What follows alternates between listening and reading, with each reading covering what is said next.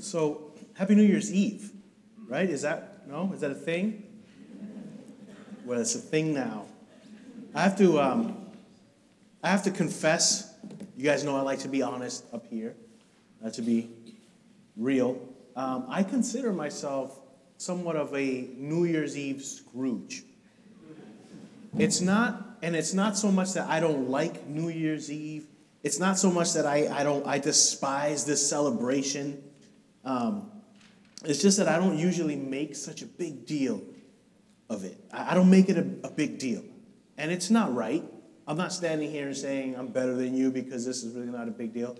I should be better. It's not right. It's it, it is it is a big deal, um, and I should be better. The thing is that I just start, as New Year's Eve approaches, I just start thinking about all the see you next year jokes, right? See you next year, and it's like eleven o'clock at night, and that's, you know, that's an hour from now. Or on January first, people are saying, oh, I'm so hungry, I haven't eaten since last year. And then somebody else is, I haven't showered since last year. And it just goes on and on. And you're just like, oh, every year. Every year. And and I never, I never know, this is uh, this is honest, all right? I never know when to stop. After the new year, after the clock strikes midnight, I don't know when to stop saying Happy New Year to people. Like, I haven't seen them, and it's been a couple, like, is it on January second that you stop saying Happy New Year? Hey, Happy New Year. Is it after a week? Is it after two weeks? I cause I'll go on until February if you if you let me, because I just I don't know when to stop. So it's a lot of th- stuff to think about. But I am I am a resolutions kind of person. Now, you may not like resolutions, and that's okay. That's okay as well. But I find it I find it fun to challenge myself each year. And I'm okay with if with not reaching those goals. Um, you know, you may call it failure. I call it just move it to your bucket list, or move it to the next year. Like J P, he moves it to his to his bucket list. You know. Um, but before resolutions, before we start making plans for next year, top five, top three things I want to do this year financially. You know, all these goals that I have, all these. You know, weight loss goals that a lot of us have. That's one of the bucket list things for me, right?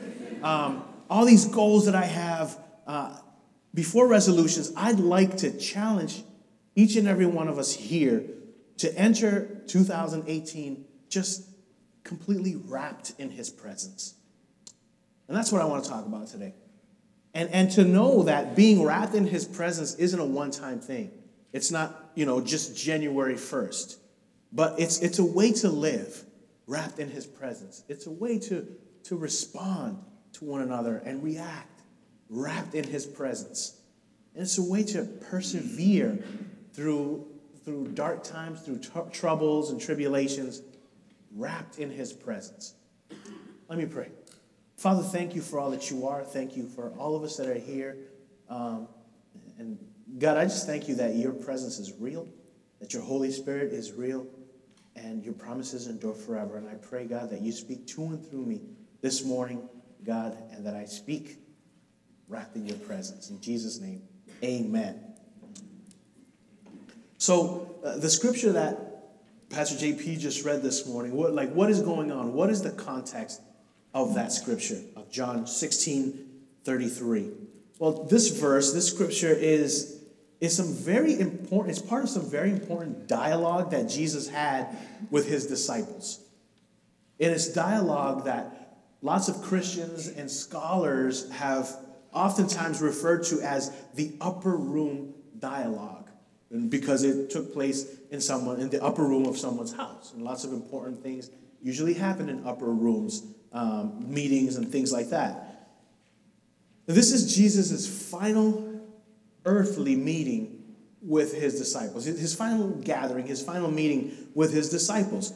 After this, right after this, um, Jesus, the upper room dialogue, Jesus is betrayed.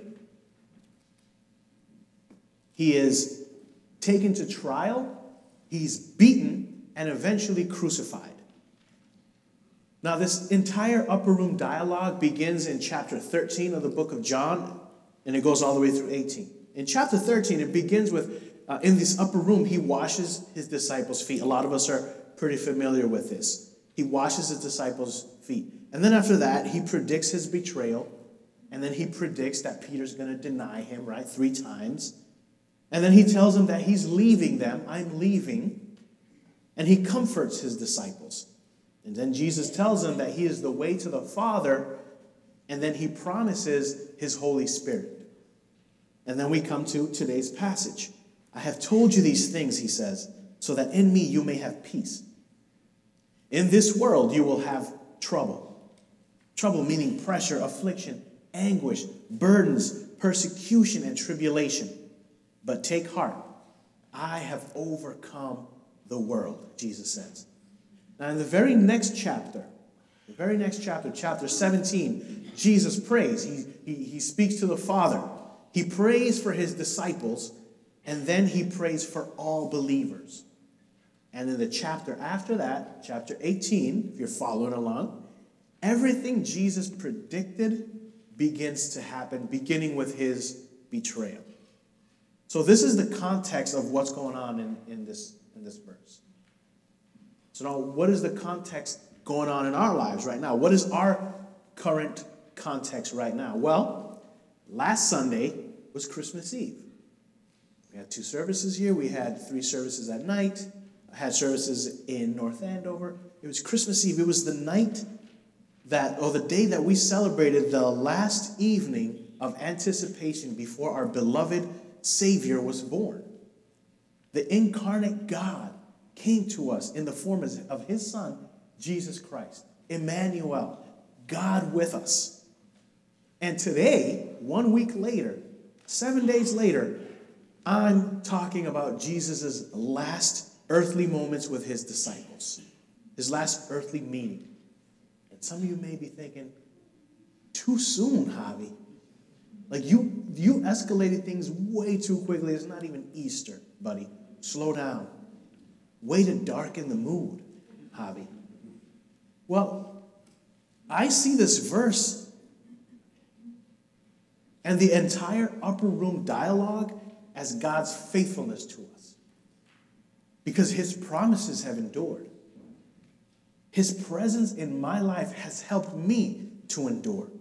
And, and during a week when we've been wrapping presents for our loved one, for our loved ones, we should never forget that we can We can be wrapped by his presence, especially heading into the new year. No matter the pressure, the affliction, anguish, no matter the burdens, the, the persecution, the tribulation, no matter the six-degree weather outside and this dry air, Jesus' presence helps us take heart, be courageous, and helps us to overcome. Because he has overcome. In this world, you will have trouble. Not, not that you might have trouble. Not perhaps there's a possibility or a chance that you will have trouble. No, he says, you will have trouble. But take heart. I have overcome the world. This reminds me of when my boys are fighting. And usually one of them Um, just goes into this um, like psychotic rage and starts running after the other one, running after the, the instigator, usually. And, and so one of them desperately runs toward me, finds refuge, and, and embraces me. Because he knows that what's standing between him and, and imminent violence, imminent rage, craziness is his daddy. He knows that I will soothe him when he's hurt. And he knows that the best position for survival is daddy wrapping his arms around him. I have told you these things so that in me you may have peace. In this world you will have trouble, but take heart, I have overcome the world. Now, I have always considered myself to be a, a pretty prepared person in my life. kind of ready for for anything. I'm ready, like if anything happens, like I'm quick to react. It's something that my wife usually appreciates. Sometimes, you know, she'll freeze. And I'm like, honey, he's gonna faint, right? And I and I go and I I, I catch him, and I have those dad reflexes. Um, and so I consider myself pretty prepared. Because my dad, my dad, and this is true, growing up, he always had this little phrase that he said to us all the time. It's one of those phrases that as your parents mouth it out, they say it so many times, in your head you're like rolling your eyes, and in your head you're like, you're, you're mouthing it off as he says. It's like, I know, Dad, I know, Mom. So this is what he always said. Ready for this? Expect the unexpected. Always. And my parents were just here not long ago. They just left on December seventh because of Hurricane Maria. They were staying with, with, with myself, with, with us, and with my brother, splitting time. And while they were here for two and a half months, my, my siblings and I, especially my brother, would just kind of like always, hey, Javi, expect the unexpected. And my dad doesn't, he doesn't get it. He's like, oh, that's, that's true. Because we like, you gotta, you gotta mess with your parents, right? It's, it's the form of flattery, of love, right? And so we're always like, hey, remember, expect the unexpected. And he's right there, expect the unexpected. He's like, I did good in this world. I prepared you. But he said this all the time, all the time. Going out with my friends, before I leave, I leave the, the, the walk out the door. Javi, yeah, Dad, I know what's coming. Expect the unexpected, okay?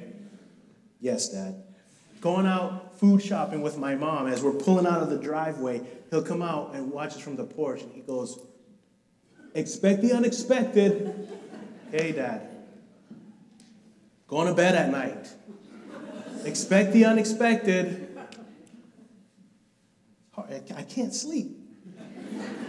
thirty-eight years old, and I, I text him forever to fall asleep, Dad. It's why, it's why I don't like, this is this is true, it's why I don't like sitting with my back to a door or a window if I go somewhere, if I go to a restaurant. Laugh it up, but it is true. And if I do, I'm just like, I'm kind of on edge. I'm always like looking around. And it's probably why I always think, again, true, that someone is someone is out to kill me. Like some hitman is out there. Uh, maybe in the kindergarten I stole a crayon. And he shows up and it's, you know, they have this movie line. And they find me, color this.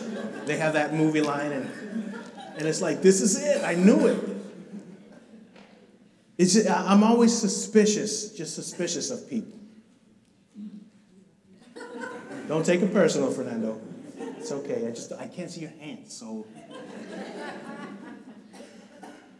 And it's why I'm quick to react when things happen. True story. Basketball was coming toward me. I was in high school, and it was making a beeline straight to my my brother. Shot the basketball. I'm playing um, with with my with my little cousin, my little cousin.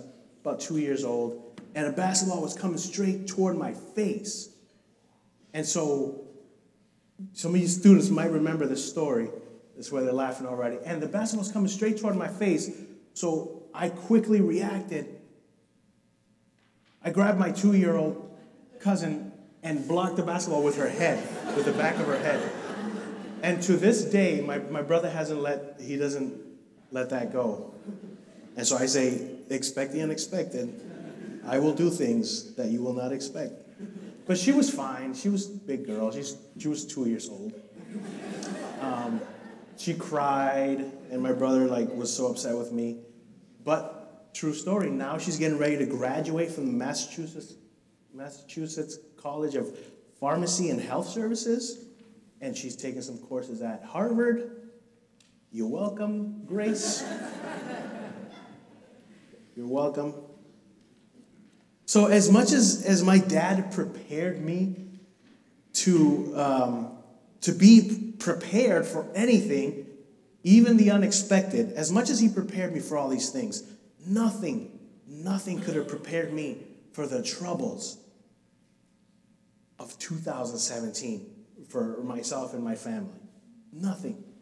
Now, I'm, I'm really not the type of guy to, to talk about how year has been good or bad, successful or difficult, et cetera.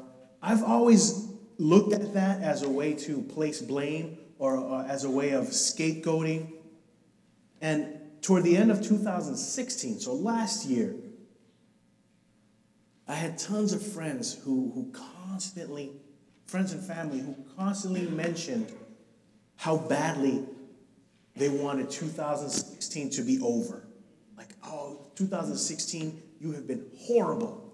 You've been horrible. Go away.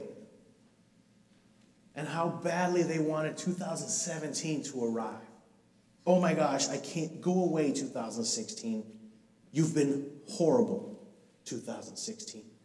You took away Gary Shandling, David Bowie, Nancy Reagan, Patty Duke, Debbie Reynolds, Prince. You took away Carrie Fisher, Muhammad Ali, Alan Rickman, Florence Henderson. Go away. And so people were like mentioning all this stuff, and it's like placing this blame on two thousand sixteen. And so what did I do? I judged. I privately judged those who made two thousand sixteen be the bad guy, be the, the villain of their sorrows or their story. I said, it's just a year, folks. It's just a set of months, a set of days, a set of hours, seconds to help us keep track of time for reference or for remembrance.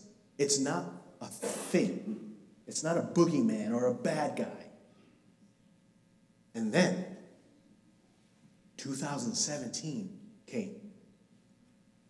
Wow.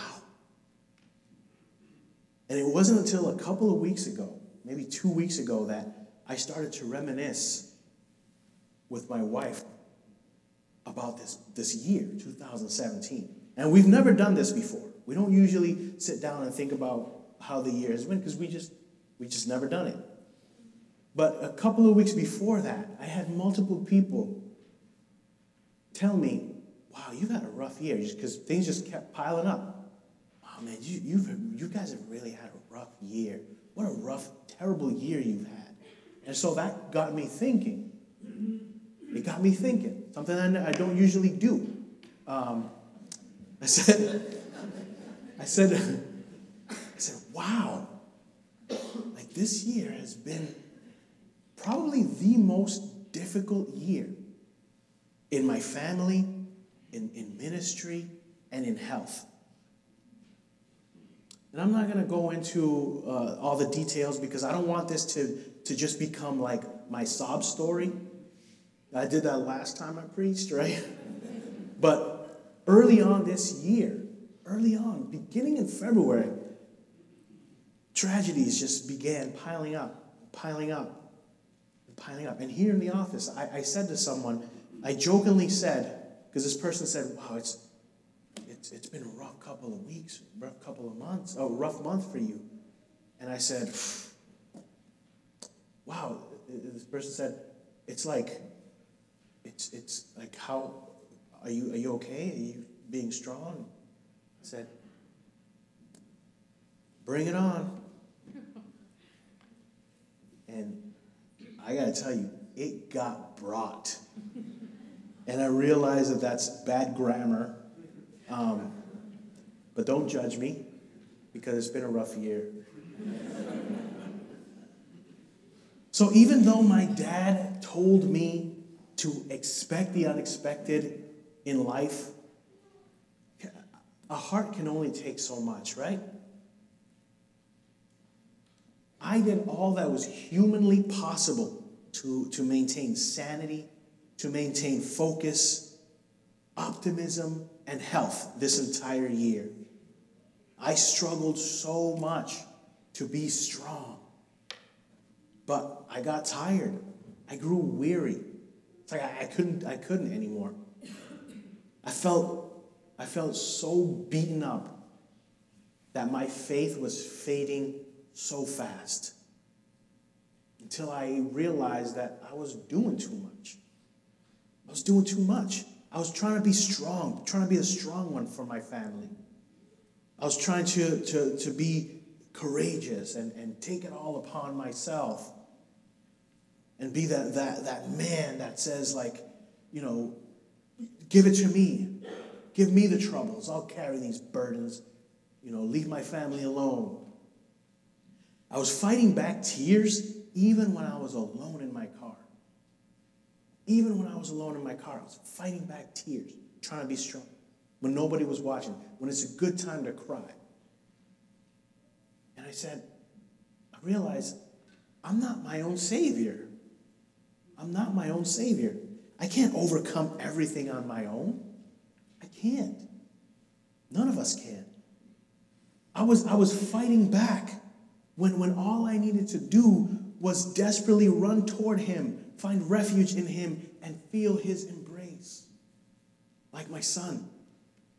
It took me pulling over one day on, off of one fourteen and allowing Jesus to heal my heart and give me peace. It was a good cry, folks. And as my buddy Tom says, sometimes you need a good cry. And he even schedules his cries, which is kind of weird, but that's okay. We'll edit that part out. And what a relief it was. What comfort and, and what peace I received immediately. Knowing that what's, what's stood behind, between me and imminent violence, imminent rage, darkness in this world, is my heavenly daddy. Knowing that he'll soothe me when I'm hurt. Knowing the best position for survival is my heavenly daddy wrapping his arms and embracing me. The promise of Jesus' Holy Spirit to his disciples is the in the midst of their troubles and anxiety, because he said, I'm leaving. And troubles are coming, and they already had troubles. That promise to his disciples of the Holy Spirit is the same promise for all of us here today. It's the same one.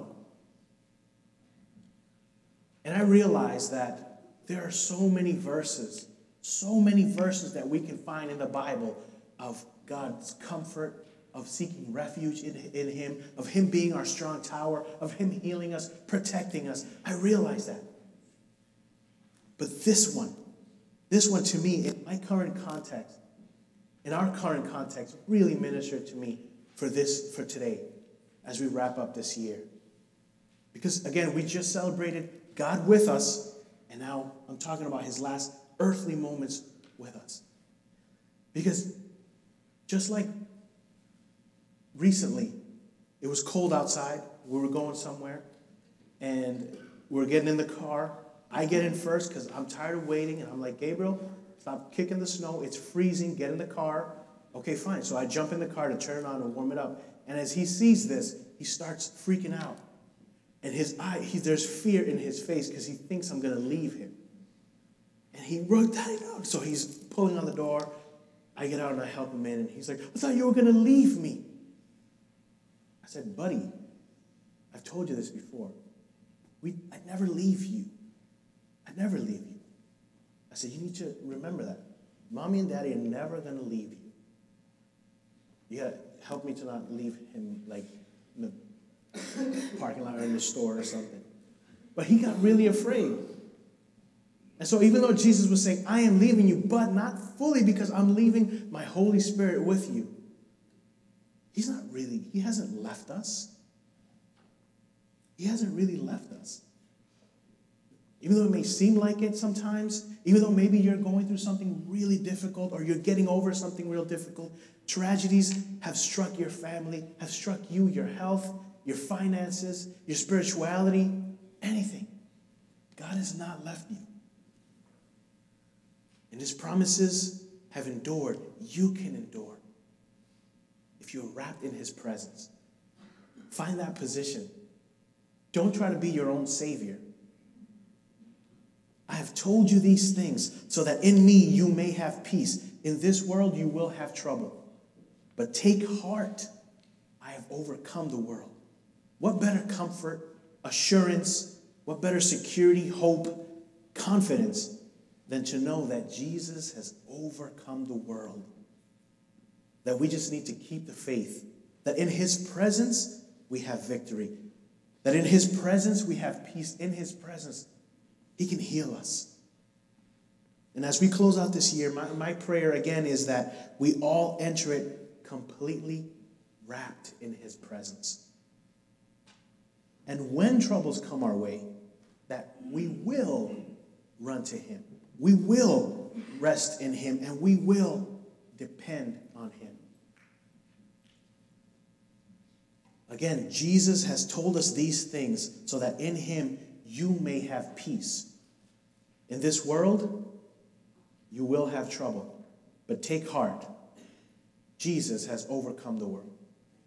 God bless you.